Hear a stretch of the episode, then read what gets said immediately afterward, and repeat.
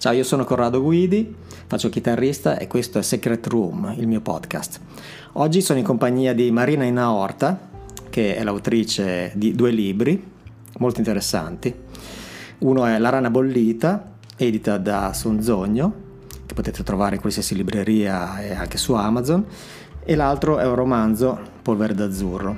E niente, adesso ne parliamo con lei. Intanto, Marina Innorta, chi sei? Cosa fai?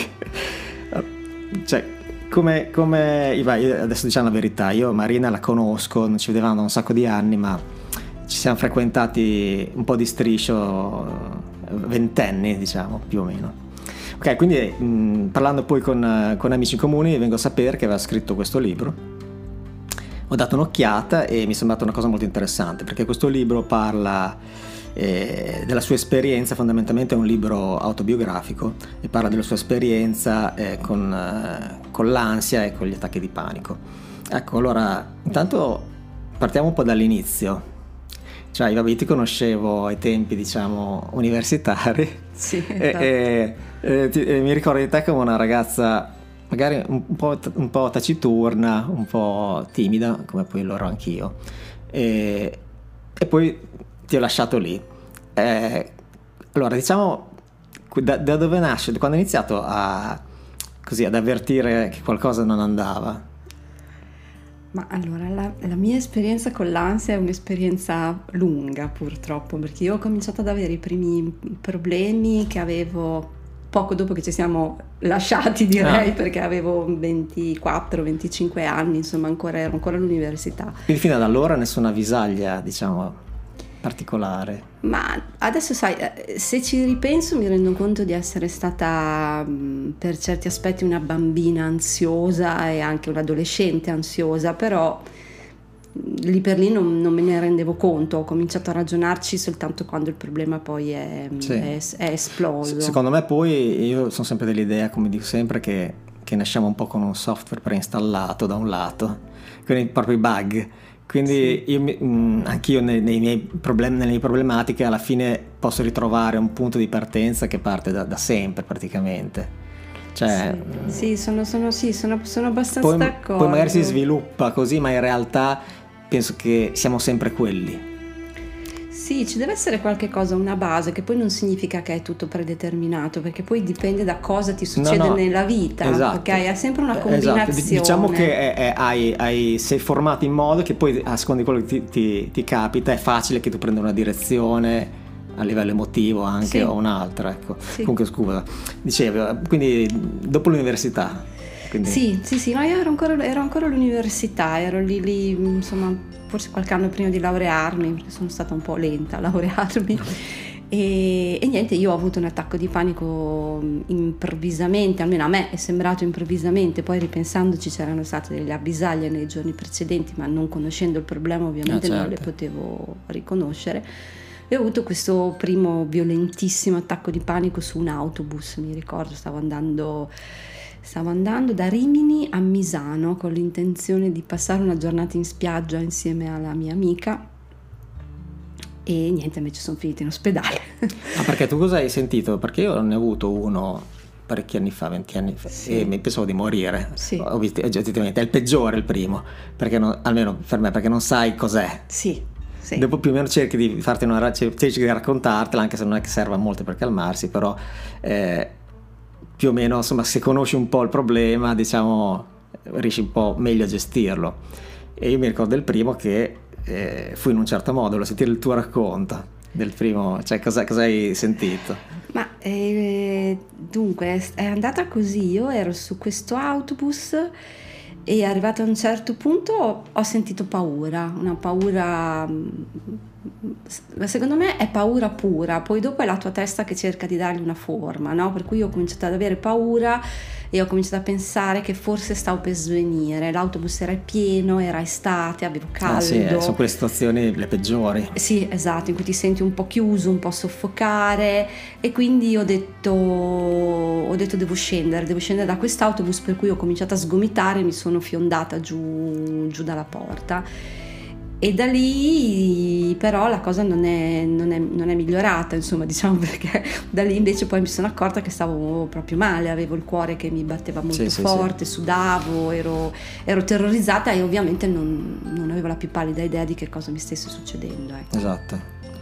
Quindi vabbè, praticamente è questo, vabbè, passato questo momento qui, diciamo questo attacco, poi...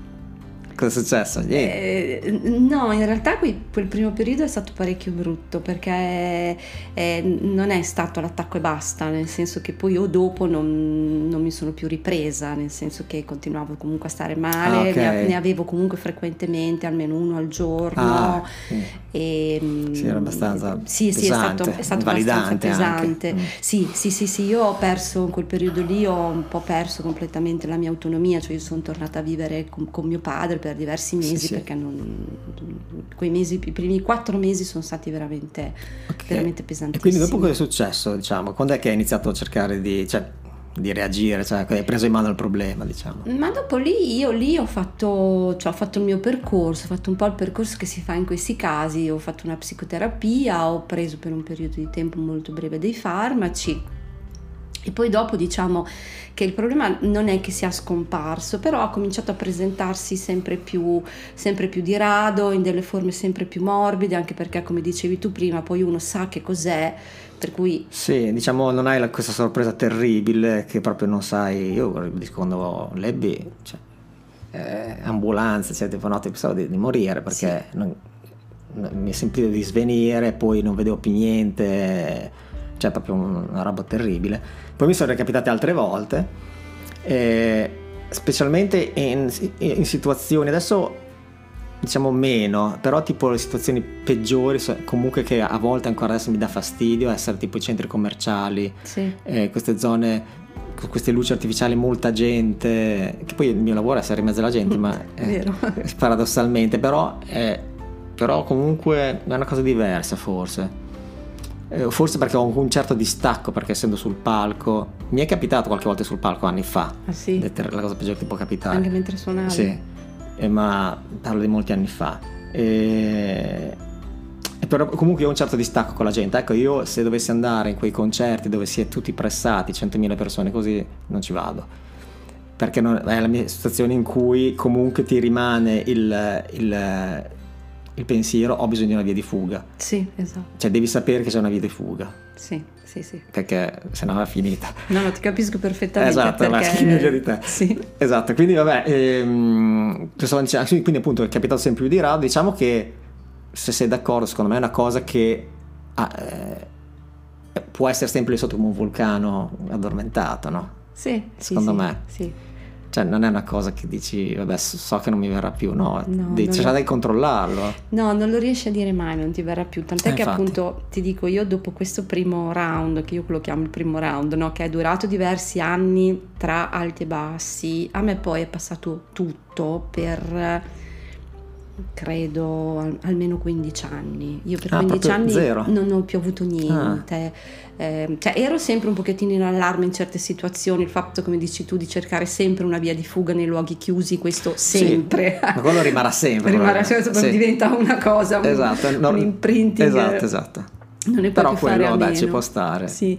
Però ecco, a parte appunto queste cose qui, io per circa quindici anni sono stata abbastanza bene e poi ho avuto invece il, quello che io chiamo il mio secondo round. Ah, quindi c'è stata una ricaduta. Sì, c'è stata una ricaduta ah, ecco. pesante, che è stata tra il duemilaquattordici duemilaquindici, ed è poi la vicenda che è raccontata nella Rana Bollita. In La Rana Bollita ho raccontato questa mia seconda fase, okay. la, la prima fa solo da background. Ma tu diciamo. Hai capito perché poi è ritornata fuori questa cosa?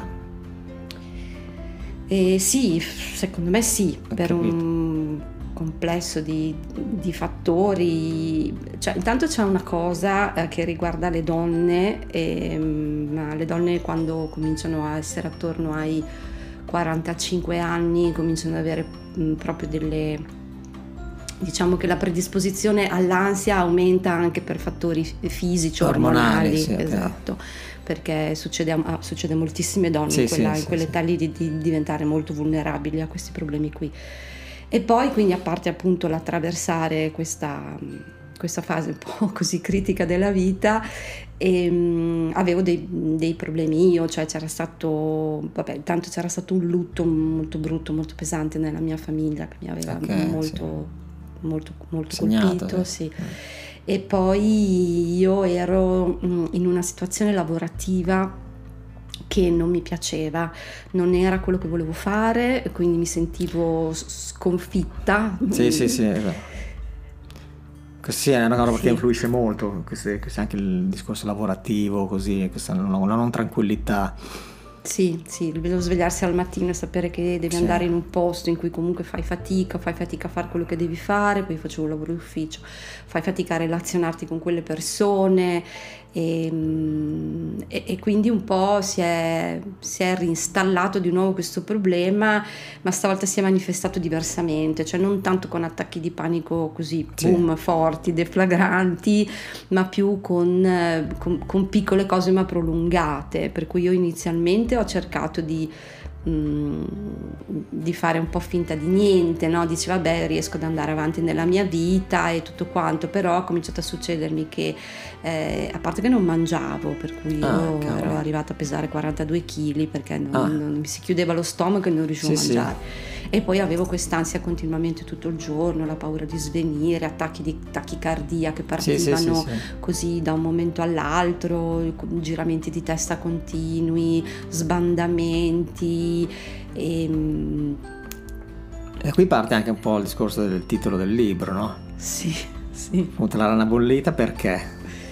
Ma la rana bollita perché la, la, la vicenda della rana bollita, la, la dico magari, sì, esatto. magari non tutti la sanno, questa è una metafora, in realtà è una metafora di un, di un filosofo contemporaneo di, e, e, e dice così, no? Dice se tu prendi una rana e la butti in una pentola d'acqua bollente, la rana percepisce il, peri- il pericolo e la prima cosa che fa fa una zampata e vola via dal pentolone. Se tu invece la rana la metti nell'acqua appena un po' tiepida e sotto accendi la fiamma, la rana cosa fa? Sta lì, sente che c'è un po' di tepore, ma magari dice è pure piacevole, si abitua un po', si abitua un po' e, e quando si rende conto che del pericolo ormai è troppo stanca e non ce la fa eh. più a saltare sì, sì. fuori. È una cosa molto vera questa qua. Sì, secondo me sì, sì, è un, sì. una dinamica vera. Sì, assolutamente. E quindi praticamente, insomma, poi dopo ne sei uscita di nuovo, immagino, da, questo, sì. da, da questa situazione. Sì. E come ti è venuto in mente di, di scrivere un libro? Cioè che non è semplice, anche perché voglio dire, questo è un libro di duecentoquaranta e passa pagine, sì. duecentocinquantaquattro pagine. Sì, sì. E voglio dire, scrivere un libro come... cioè edificare un monumento, un palazzo, non so, come tirare su un palazzo, perché io, io non so, mi occupo di musica e scrivo una, delle canzoni magari, no? Dei brani musicali, e lì anche quella è una struttura così, però secondo me il libro mi sembra più difficile perché mettere insieme, cioè non è facile organizzare i pensieri, mettere, cioè, come ti è venuto di, di scrivere il libro? Ma eh... a parte il fatto che secondo me per esempio è difficile, molto più difficile quello che fai tu, eh, non so da che parte sì, cominciare esatto, quindi, allora, okay. sì, infatti no, mi è venuto in mente perché vabbè, questa cosa della scrittura era sempre stato un mio pallino. Qui scrivi no? anche prima? Sì, scrivevo anche prima, c'è stato un, dei periodi in cui scrivevo anche dei racconti, li avevo pubblicati, ah, insomma ah, sì. era sempre ah, stato okay. un po', sì sì, no, io ma... Ti è sempre eh, piaciuto scrivere? Mi è sempre piaciuto, sì, io credo di aver scritto il mio primo racconto che avevo otto anni e ti, voglio, ti posso anche dire di cosa parlava. Ah, cosa parlava, mi interessa. Era un giallo in cui veniva commesso un omicidio in una nave da crociera, sì, ah. e il cadavere veniva fatto sparire in una macchina tritacarne. Era abbastanza pulp, sì.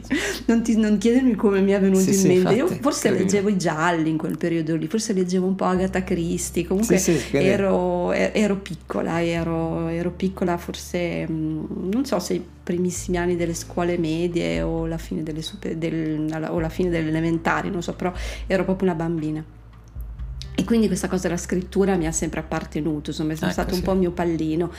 Dopodiché quando ho cominciato appunto a stare un pochettino meglio mh, ho, ho, ho avuto voglia di elaborare questa vicenda ma per motivi diversi, sai, guarda, un motivo, il primo motivo sembrerà banale, però è quello che mi ha dato l'urgenza di scrivere. Cioè, io avevo avuto questo crollo, sono, io ho smesso di lavorare, sono stata a casa un anno in aspettativa, um, non ho visto nessuno, ho, ho proprio, come dire, ho interrotto la mia vita adulta mm-hmm. e responsabile di membro della società, ok? E questa cosa mi pesava, e mi pesava e perché capivo che le persone attorno a me non lo avevano capito, a parte le persone che mi stavano più vicino, magari non so, mio marito, la mia famiglia, ok, però quelli che stavano attorno, soprattutto non so, i colleghi di lavoro o le conoscenze più superficiali, non, non avevano capito che cosa mi era successo. Sì, sì. E, e quindi io ho detto, ma io questa cosa la voglio raccontare, la voglio raccontare non per fare del vittimismo, ma semplicemente perché quando si parla di persone che soffrono di disturbi d'ansia, che sono, che possono diventare molto invalidanti, come sono state nel mio caso, e c'è sempre un atteggiamento un po', un po' superficiale, un po' di dire, boh, sì, sono tutti capricci. Sì, se uno diciamo che se non l'ha vissuto può essere non capito, mm. perché in realtà è una roba molto pesante. Sì. E... però può essere fraintesa anche come uno che, ma... comunque non ha voglia di fare niente, oppure che se...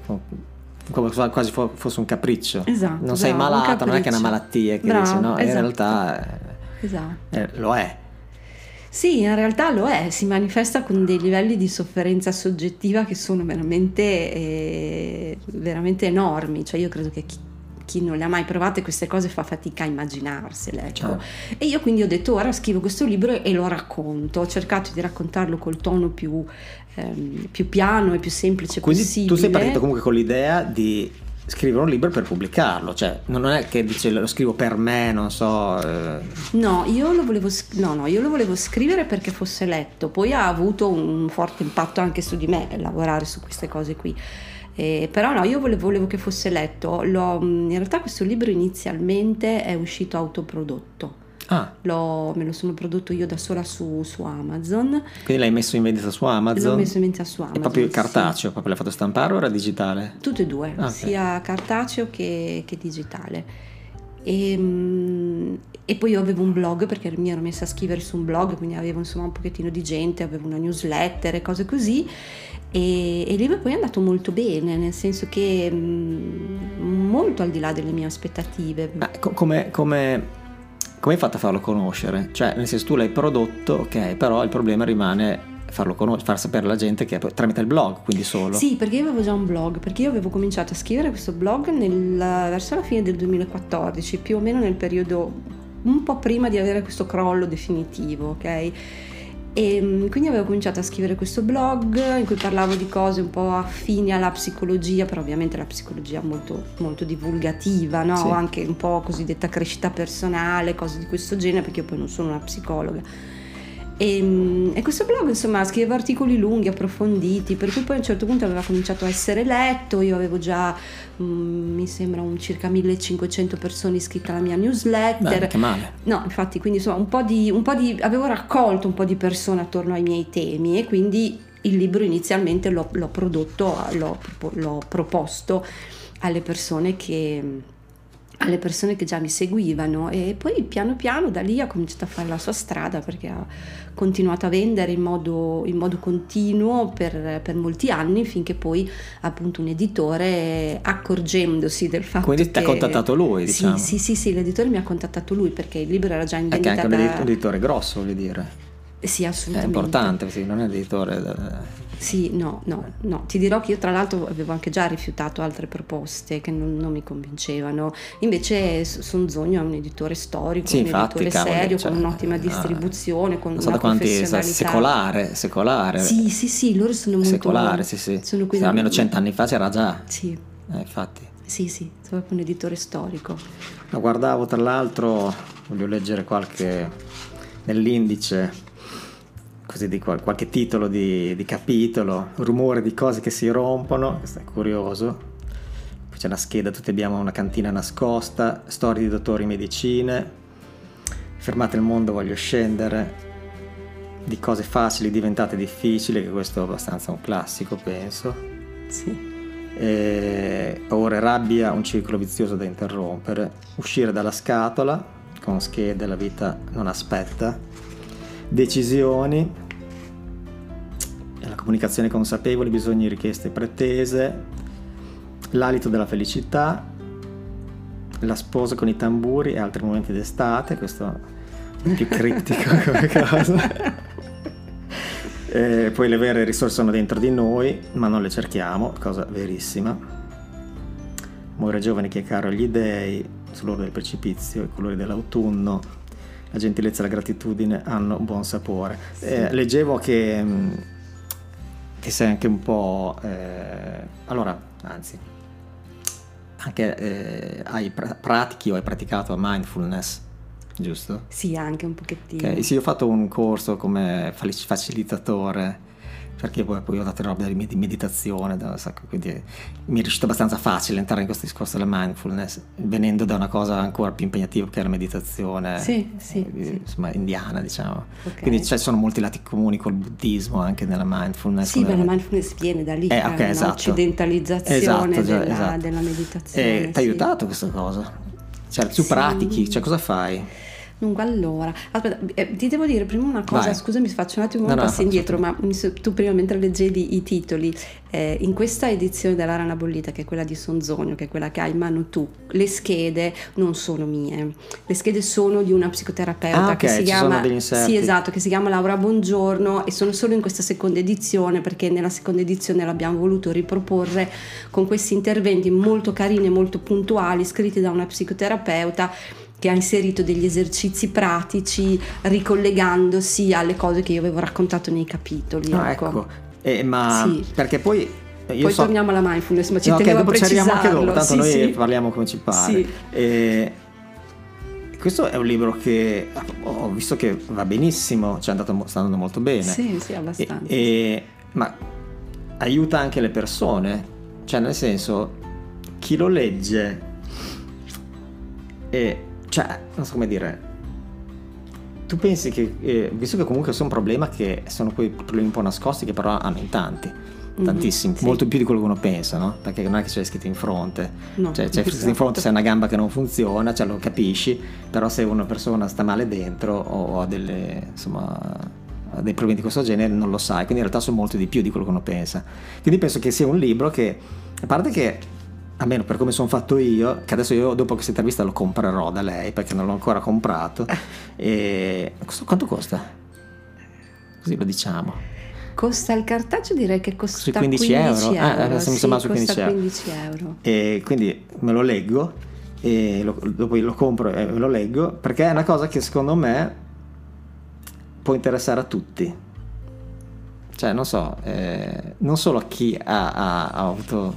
So, problemi sì. con queste, appunto, non lo so. Ma io ti, ti dico, io ho da quando è uscito questo libro una sorta di dialogo ininterrotto con le persone che lo leggono, perché il mio indirizzo di mail è facilmente reperibile su, su internet, quindi la gente quindi diventi una sorta di guru di queste cose qua, perché ho letto nelle recensioni di Google anche persone che in un certo senso ti ringraziavano, comunque, che avevano avuto dei così. Sì, sì, ma credo che, cioè ti dico, io questo libro non, non l'ho scritto con l'intento di dire ah, adesso vi insegno la strada per no, risolvere beh, i problemi d'ansia, ok? No, perché purtroppo questa è una cosa che a volte si fa, di dire quanti libri ci sono sull'ansia che promettono. Ma io penso che già il fatto di leggere qualcosa che capita anche a te, esatto, non ti fa, ti fa sentire meno solo e, e non so come dire, sì, sì, sì, è già un aiuto. Sì, sì, sì, infatti questo, quello che mi hanno detto molte persone è questo qui, cioè questo sentirsi riconosciuti nella storia di qualcun altro, e nella storia di qualcun altro che non si è vergognato di quella storia lì, esatto, che non l'ha nascosta, ma l'ha addirittura l'ha messa in piazza, messa in piazza eh. esatto, e questo ha fatto scattare dei meccanismi positivi, perché le persone si riconoscono in quel racconto, dicono ma guarda, succede anche a me, esatto, e, e vedono appunto ricon- riconosciuti i loro, i loro problemi e i loro bisogni, e anche secondo me forse un pochino ehm, aiuta un pochettino a, cioè è, è come una goccia in quel mare che cerca di togliere lo stigma dai problemi di, di salute mentale, che tendono appunto a essere sempre un po' o sottovalutati o nascosti, eh, comunque cose di cui non si deve parlare e cose del genere. Invece uno, se uno è stato tutto il tempo dicendo oddio oddio c'ho l'ansia, la devo nascondere, poi legge un libro così e dice ah beh, vabbè, però alla non fine sono non da sola, non devo vergognarmi. Esatto, esatto, bravo, sì, non sì. devo vergognarmene. Eh. Questa cosa, questo tema della vergogna, questa è una cosa che io ho messo a fuoco dopo averlo scritto, che però secondo me è proprio molto importante, perché tu quando ti vergogni è come se ti ammalassi due volte, cioè mm. tu, tu già stai male per conto tuo, poi ti devi pure vergognare, sì, è sì, come sì. È metterci il doppio sì, carico sì, sì. sopra, no? E invece della vergogna ce ne possiamo liberare, ecco, questo era un po', un po' il senso. E quindi avevamo detto appunto della mindfulness. Ah sì. Cos'è la mindfulness? Tanto. Eh, cos'è? La mindfulness è, eh, ma è un approccio alla vita, è un insieme di pratiche, è non, difficile dire che sì. cos'è esattamente. Viene un po' dalla filosofia orientale, anche un po' sì. del, del, dell'essere nella presenza, sì. no? Cioè di vivere, cercare di, di, di vivere presente. Ci sono quegli esercizi so, del chicco d'uva passa, sì, no? Che si pot- fanno nel corso, cioè rendersi conto, sì. noi nella vita di tutti i giorni tendiamo a essere distratti in generale, sì. molte volte non ci accorgiamo, tante volte ci sarà capitato, non so, di andare in qualche posto in macchina e dire ma... che strada ho fatto, cosa mi è successo, esatto. veramente completamente scollegato, mi è successo qualche volta, sì. che spaventa un po' sì. questa cosa. E quindi quando mettiamo proprio il pilota automatico, esatto, una cosa esatto. che nella vita non bisognerebbe mai mettere in realtà. Esatto. Quindi ci sono degli esercizi, appunto, avendo fatto un corso, e lei anche, appunto, e Marina anche, che ti obbligano, cercano di, di farti vivere il presente come... appunto c'è cioè quello de, del chicco d'uva passa che vabbè, oppure di non so cammini e concentrarti sugli, sugli odori e sentire che tu senti mille odori mentre cammini ed è incredibile sì. perché non ci fai caso, e se tu ti concentri su queste cose qui, senti in qualsiasi momento tu giri per strada, sei in casa, qui senti mille odori, mille cose. Allora stessa cosa a livello eh, di visuale, non so sì, come dire sì, sì. quindi Eh, è un, è, si esercita a, a vivere, cioè a, vi, a, a rendere conto di quello che stai vivendo, di quello che, sì. che esiste nel, sì. mentre che stai vivendo, che è l'unica cosa poi che è reale, perché vuol dire il passato non esiste, non il futuro esiste. Nemmeno esatto. quindi, ma noi ci concentriamo sempre o sul passato o sul futuro sì. quindi non viviamo, non viviamo sì, esatto. quindi sei d'accordo? C'è un po'... sì no l'hai spiegata benissimo, ah. cioè non avrei potuto fare di ah, meglio no. quindi, insomma... e, e quindi hai fatto qualche diciamo esercizio diciamo di mindfulness? Sì sì io ne ho fatti, a me la mindfulness mi ha molto entusiasmato quando l'ho incontrata ho letto diversi libri e ho provato a cominciare a fare queste, queste pratiche, meditazioni insomma diciamo, sì, sì, queste piccole meditazioni, questo, questo stare, le, il stare, allenarsi a stare concentrati sul respiro. E, e poi ho fatto anche qualche cosa, mh, qualche corso, perché mh, per esempio nel libro c'è raccontato, perché in quel periodo in cui stavo così male andavo al, a un centro buddista che è proprio qua, qua vicino, dove c'era un corso proprio però di mindfulness, e ci andavo lì tutti i giovedì sera con un carico d'ansia allucinante. Per me soltanto fare la strada e arrivare ah, fin là era un, era, era, era un incubo, e stare ferma lì, tra l'altro facevano delle meditazioni lunghe anche di quaranta minuti, insomma per me erano lunghe eh, eh no, per uno non abituato passa molto lento sì, esatto, sì. esatto. E però mi rendevo conto che mi facevano, che mi facevano bene, perché mi... Eh, perché funziona esattamente così, cioè noi siamo sempre rapiti da questi, da questi pensieri che sono incessanti e che a volte sono, sono troppi e si, si mangiano tutto okay. lo spazio vitale, no? E quando fai queste pratiche invece a un certo punto mh, se tu stai fermo e dici io adesso per quaranta minuti eh, ascolto solo il mio respiro, oppure non so mi concentro sui suoni, che sì, è un'altra sì. pratica eccetera, questi pensieri a un certo punto si, si depositano. Sì, è vero. È come, come a un certo punto gli andano su. Gli andano cioè, su, esatto, ma, bravo. Ma, man mano che, perché uno diciamo che deve essere gentile con se stesso, è perché è ovvio ed è normale che dopo trenta secondi parte un pensiero, inizia a pensare alle... Eh, deve riportare gentilmente l'attenzione, tac, tac, la riporti, riporti finché a un certo punto che si stanca sì, il esatto. cervello, la mente, dice ascolta, allora fammi come ti pare. Esatto, e si riposa, e si riposa. Si riposa ed è anche un'abitudine, sì. è chiaro che più uno lo fa, più è facile che riesca a entrare in questo, diciamo, in questo stato in cui non dico che non pensi, ma quasi. Sì. Che sarebbe, insomma, o quantomeno riesce a calmare il, le onde del, dei pensieri che si accavallano uno con l'altro, sì, questo sì. casino che abbiamo in testa. Esatto, sì, sì, riesce ad abbassare un pochettino il, il, il volume.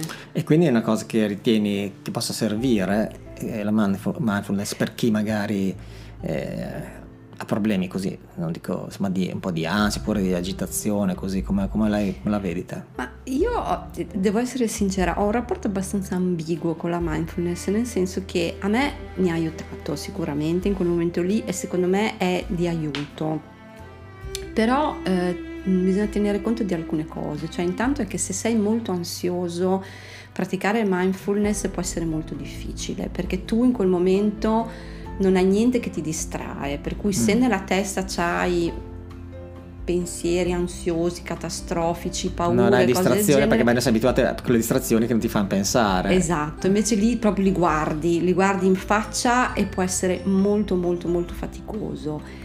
E poi io mh, la pratico poco adesso, solo occasionalmente, perché mi sono accorta che qualche volta Um, io, io sono una persona introversa, ok? Quindi tendo molto a stare nel mio mondo interiore. Delle volte le pratiche di mindfulness um, mi, non so come spiegare, mi, mi portano un po' troppo in quella dimensione di sguardo rivolto verso l'interno, e quindi non, non ne ho avuto sempre, non ne sono uscita sempre con delle sensazioni positive. Mm. E quindi mh, adesso per esempio per me sono molto utili o le pratiche Eh, brevi, cioè di un, un dieci quindici minuti. minuti, oppure le pratiche cosiddette informali, cioè nel senso che per esempio, non so, lavare i piatti con attenzione, esatto, con esatto. intenzione. Nella mindfulness sono do... appunto queste, si chiamano pratiche informali, esatto, che sono esatto. appunto... Eh, è una, mentre cammina la meditazione, mentre uno cammina, eh, appunto quello del lavare i piatti, insomma, queste sì. cose, diciamo, che noi facciamo tutti i giorni in modo ripetitivo, ma in realtà eh, può diventare una sorta di meditazione. Sì, esatto, esatto, una sorta di meditazione, mentre magari appunto mettendo dell'intenzione, dell'attenzione in quello che stai facendo in quel momento. Ma sai che io, siccome lavo i piatti eh. regolarmente, eh, mi sono accorto che è, una, è un momento in cui io Eh, non so come dire, è catartico, no? Per cui magari eh, risolvo problemi eh, o, o non so, tipo quando, mentre stavo facendo il mix del mio album, era proprio un momento in cui non, non riuscivo ad avere una concentrazione così nel capire dove dovevo magari abbassare una cosa. Il mix è praticamente il bilanciamento di tutti gli strumenti uh-huh. che, che senti, no?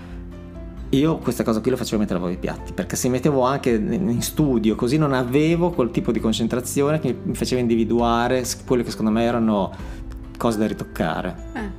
Eh. E, e, e quello era il momento. E quello era il momento. Cioè io, io il mio mix, tutti gli, gli aggiustamenti li ho fatti mentre lavavo i piatti, perché si vede, non so perché, che... eh, forse perché il corpo intanto fa una cosa, non lo so, a livello sì, mentale. Sì, ma quello è anche un meccanismo della creatività, sai? Perché dicono che a volte la creatività ha, la creatività ha un momento che è il momento del, mh, dell'applicazione, no? Cioè quando tu studi o quando tu provi a fare una cosa, e quindi, non so, scrivi o suoni o nel tuo sì, caso s- provi a lavorare certo. al mixer, eccetera. E poi mh, ha anche un momento sotterraneo, che avviene in modo inconscio, ed è facile che i risultati di questo lavoro inconscio ti vengano fuori Vero. proprio quando la tua mente è su qualche altra cosa, no? Quando si dice mi vengono le belle idee nella doccia, sì sì eh, perché in quel, mo- in quel o, momento o è sul che... water delle persone, esatto sì sì, sì, sì. sì sì è anche un meccanismo di questo genere, perché c'è un lavoro, so- un lavoro sotterraneo, per cui tu porti la-, la mente su un altro problema, però c'è una parte di te che continua a lavorarci, e quindi poi appunto magari mentre lavi sì, i piatti for- forse viene fa- fuori. a fiorare eh, diciamo, quando uno rilassa la mente, la distoglie, appunto fa, fa fiorare la verità, cioè non so come sì. dire, perché quando uno cerca, so, a volte prima eh... prima dovevo suonare il tuo campanello, ma non vedevo il tuo nome, e l'ho eh. guardato e riguardato questa cosa, il, la tua fila di, di campanelli, ma non ho visto il tuo nome, tanto che l'ho chiamata, ho detto ma Marina, forse era il cinque, ho detto, mi sono sbagliata, e il numero tre. Vabbè, fatto sta che c'è questa cosa assurda per cui a volte vogliamo concentrarci su una cosa e non la vediamo. È vero, è verissimo, sì, sì, eh, sì, sì. È così, sì, e sì. Nel momento in cui tu distogli leggermente lo sguardo, la becchi. Sì, sì, sì, è una cosa che è vero che succede, vero? Succede molto, infatti. Sì, abbiamo la mente veramente un casino. Sì. E poi vabbè, hai scritto, vedo che qua tra l'altro appunto hai scritto questo libro, La Rana Bollita, ma eh, hai scritto anche un romanzo, sì, che è uscito da quando? Un annetto circa, è uscito ad aprile dell'anno scorso. E questo invece è proprio un romanzo. Sì, questo è proprio un romanzo. Cioè non ha nulla di autobiografico. Oh. No, no, non ha nulla di autobiografico, se non che la protagonista per certi aspetti un pochino mi somiglia. Ma okay, questo credo che sia una cosa che succede di, sì, beh, di è, penso che è molto difficile non staccarsi completamente da, dalla propria vita, sì, in qualche sì, modo sì, ce la sì. devi mettere in qualche modo ce la devi mettere, esatto. E, e poi e quindi è una storia, quindi sì sì questa è una storia completamente inventata. Io è, è, è proprio un romanzo, è una specie di, di giallo storico, parla di, di, di questa donna che è una donna un po' così, una donna sui quaranta anni, con una vita un pochettino irrisolta, che anche lei soffre d'ansia e di attacchi di panico, okay, e è arrivata ad un certo punto durante un, un, un viaggio a Roma. Lei ha quello che inizialmente sembra un attacco di panico dentro la Cappella Sistina, eh. E poi però da lì questa donna sviluppa come una specie di, di fissazione, una specie di ossessione, e a un certo punto comincia a fare tutta una serie di indagini mh, che riguardano il suo passato, la sua famiglia, e piano piano scopre delle cose. Che però, insomma, diciamo, esatto. Poi, per cui, essendo eh, un giallo fondamentalmente. Essendo, sì, fondamentalmente è un po' un giallo, ci sono questi inserti storici che mi sono divertita moltissimo a, a scrivere, perché una parte del romanzo sono lettere di questo pittore della, della fine del millecinquecento, che poi si capisce alla fine che cosa, che cosa c'entra e perché uh-huh. ci sono queste lettere. Questa sono una parte che mi è piaciuto tantissimo scrivere, perché ho, ho, così, ho, ho letto un sacco di materiale d'epoca e ho provato a scrivere una cosa che risuonasse come se fosse scritta in quel periodo, e, e mi è piaciuto molto, insomma. E questo è... chi ha fatto la copertina? Chi ha fatto la copertina? Sì. La copertina l'ha fatta mio marito. Ah, no, perché è curiosa, nel senso eh, così. Sì, sì, sì. La, beh, l'immagine l'abbiamo presa. Ok, ok. Questo, questo però è eh, non ha un editore, ma è autoprodotto, no, giusto? Questo qui è autoprodotto. E dove si può trovare? Su Amazon. Quindi su Amazon, sì. Quindi eh, Polvere d'azzurro, è sempre il romanzo di, di Marina Innorta, che è anche un bel romanzone, perché comunque sono quelle duecentosessanta pagine anche queste. Sì, dai, non è lunghissimo, però beh, insomma, comunque ha la sua roba... importanza. Sì, sì, beh, insomma, la storia poi comunque era complessa, ci sono tutte queste indagini, questi personaggi, insomma. Senti, ma come funziona? Perché questo, ok, La Rana Bollita, già ho detto, secondo me molto, deve essere molto difficile scrivere un libro, però finché racconti la tua storia, ok, però mettere in piedi un romanzo, poi tipo giallo così, è veramente una roba... inaffrontabile, secondo me, cioè è veramente fuori dal mio... come cavolo si fa a scrivere un libro? Una storia così, cioè da cosa parti? Perché voglio dire, prima te la fai in testa o viene fuori mentre la scrivi? Ah, allora no, una storia come questa non viene fuori mentre la scrivi. Quindi la già, devi sapere prima, se no non la riesci eh, a scrivere. Come fai a saperla prima? Cioè nel senso eh, ti, ok, ti fai in testa, cos'hai? Ti fai un... non dico un canovaccio, però hai in mente tu hai la, la storia nella sua interezza, diciamo, avrai in mente all'inizio una fine, mm, cioè. Ma adesso dico, non so se sia uguale per tutti, eh, però per quel romanzo lì le cose sono andate così. Io sono partita da, da un'idea, da un'intuizione, da cioè ti sei alzata una mattina, so. Cioè, come, come... No, io ero stata a Roma, okay. Ero andata a Roma con una mia amica, avevo fatto questo giro, ero andata ai Musei Vaticani, avevo visto la Cappella Sistina, nella quale non, non, non so se non c'ero addirittura mai stato, uh-huh. se c'ero stata solo da bambina, e, e poi non lo so, e poi da lì ho cominciato a pensare, sai, pensi, ti fai, fai dei pensieri così, alle fantasie, no? E poi a un certo punto ho detto no vabbè, ma però e, e cominciano come a emergere i primi mattoncini della storia, no?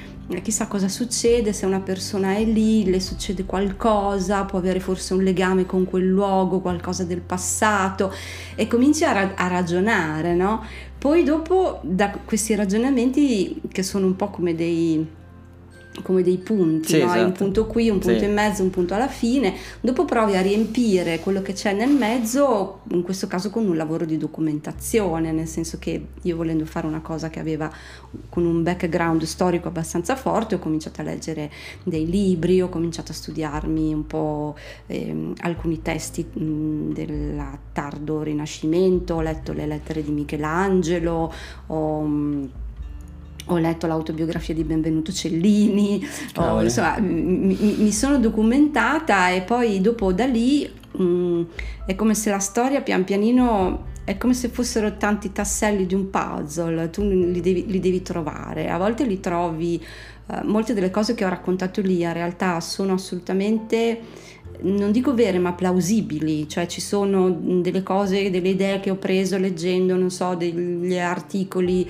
di una che aveva restaurato una villa a Viterbo, no? E, sì, cioè, sì, sì. e, e scopri, dici, ah guarda questa cosa qui, però questa cosa funziona, allora la prendo e me la porto dentro, no?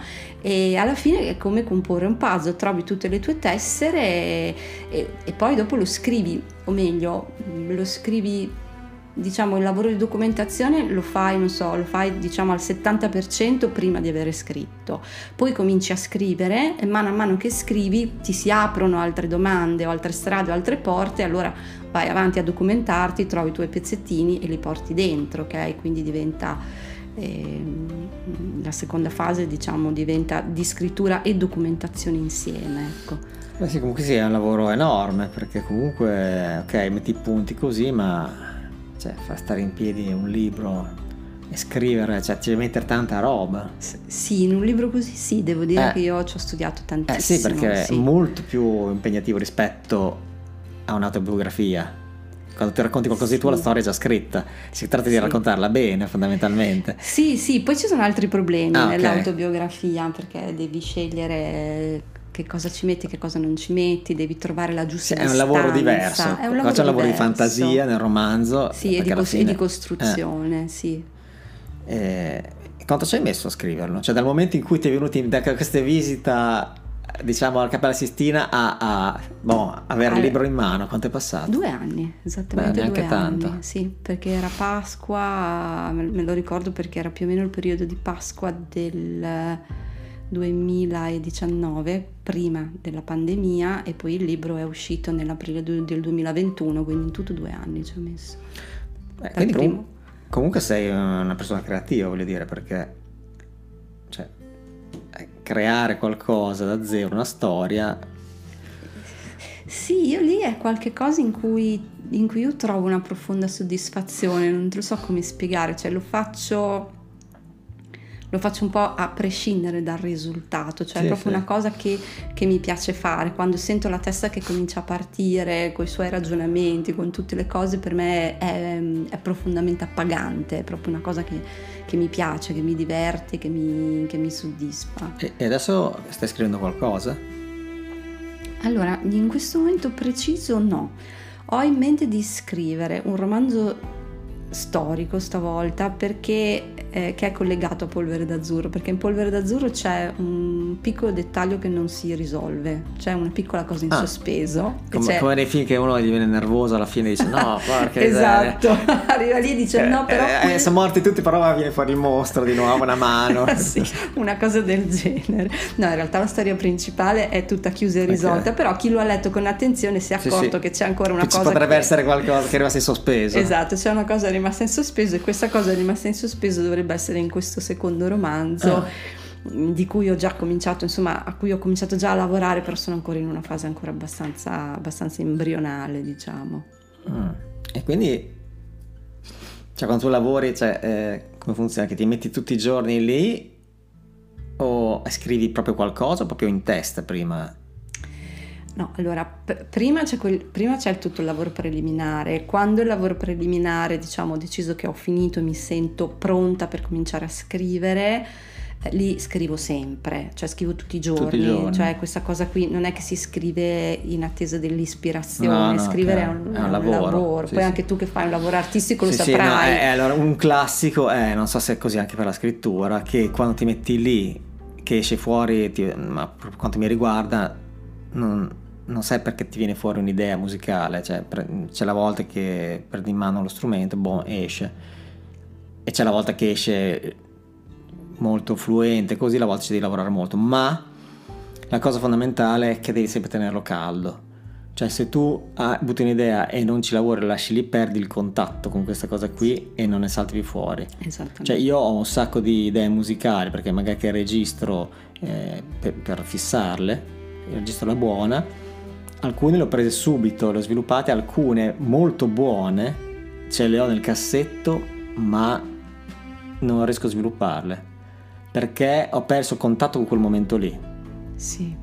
Cioè è quello proprio, quindi deve essere così anche, cioè quando ti metti poi ti metti a realizzare il brano devi farlo. Sì, sì, sì, assolutamente. Il brano pure, perché deve essere lavorato sempre caldo, se non puoi farlo raffreddare. Sì, allora, sì, sì, è se vero. Se perdi così il contatto con la cosa, se me. perdi il contatto con la cosa poi è difficile ritrovarlo, e, sicuramente, e poi anche perché comunque molto lo fa appunto il lavoro, non so come dire, è anche un lavoro un po' artigianale, cioè un, un libro si scrive, sì, sì, una parola dopo quell'altra, se tu non ti siedi e non provi a mettere una parola dietro l'altra il libro non salta fuori, cioè mm. c'è questa cosa qui che a me fa sempre un po' arrabbiare, no? Perché molte persone considerano la scrittura come qualcosa che appunto boh, dipende dall'estro del momento, si immaginano, non so, lo, lo scrittore che scrive di notte, no, questa e... cosa romantica, esatto, dell'artista in realtà non esiste, no, è un artigiano, no, sì, chi crea, sì, esattamente, questo è proprio un lavoro artigianale, cioè, sì, sì, sia nella musica sia nella scrittura sia che nella pittura, cioè sì, eh, sono balle quello del così dell'estero che si alza, sì, boh, e sì, crea, sì, sì. No, no, infatti, no, ma que- quelle secondo me sono balle che si inventano, che si raccontano le persone che vorrebbero fare le cose ma non le riescono a fare, eh, allora si nascondono dietro l'estro artistico, e sì, no, beh, e cioè, in realtà così c'è un duro lavoro, sì, sì. E, tu credi in Dio? In un Dio? Cioè nel senso, questa domanda così mi spiazza. No, no, io, no io... perché eh, lo allego sempre alla creatività, ah. perché io ho sempre pensato che eh, magari quando ho scritto del, quando scrivo del, dei brani, scrivo della musica, e mi chiedo sempre da dove venga, cioè perché una volta che ho finito il mio lavoro tante volte ho detto ma l'ho scritto io, mm.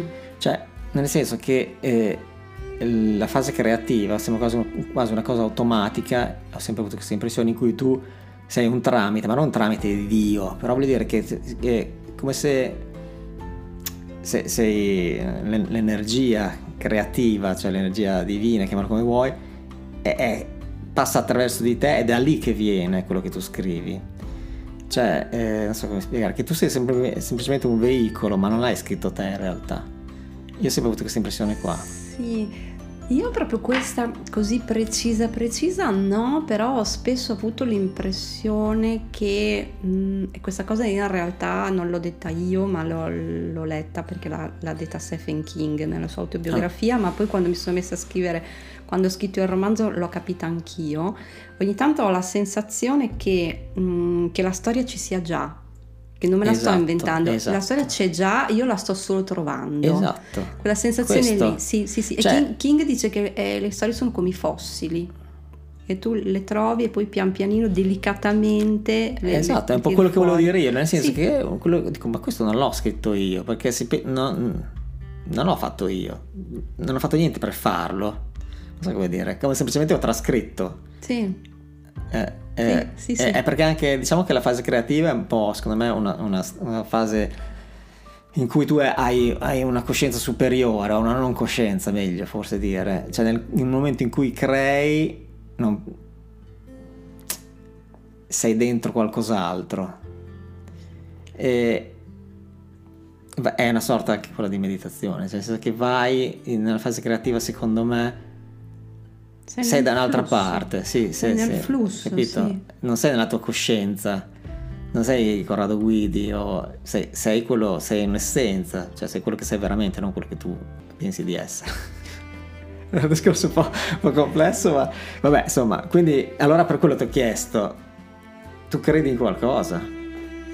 Eh, no, io, io sono fondamentalmente, ci ho pensato molto a qual era la mia posizione riguardo a questa faccenda. Credo di essere agnostica, nel senso che non lo so, è una domanda alla quale mm. cioè, no, non sono atea perché non, non credo di avere la certezza che Dio non esiste, però però non lo sai, però non lo so, sono, sono agnostica, okay. la, pos- la posizione è, è quella lì. A volte mi piacerebbe, però una volta ero più tendenzialmente atea. Adesso invece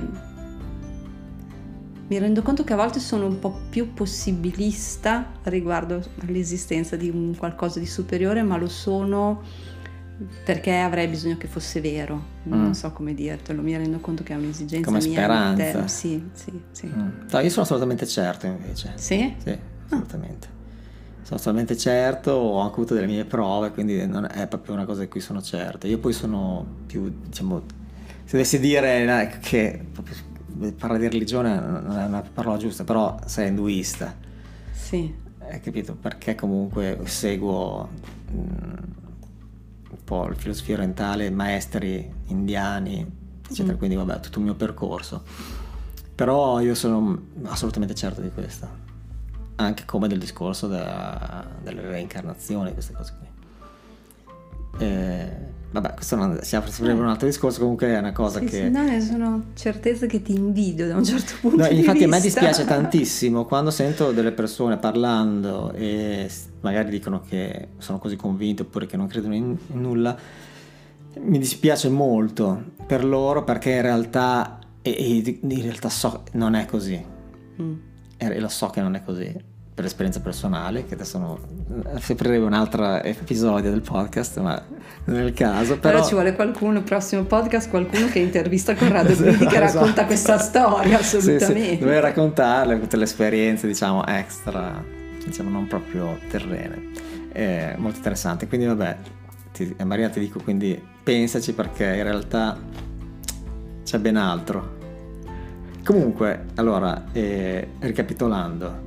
Ricapitolando. Marina Innorta ha scritto due libri su cui io dico fantastici, anche se non l'ho ancora letto, ma uno un po' ho visto com'è e eh, lo compro ora.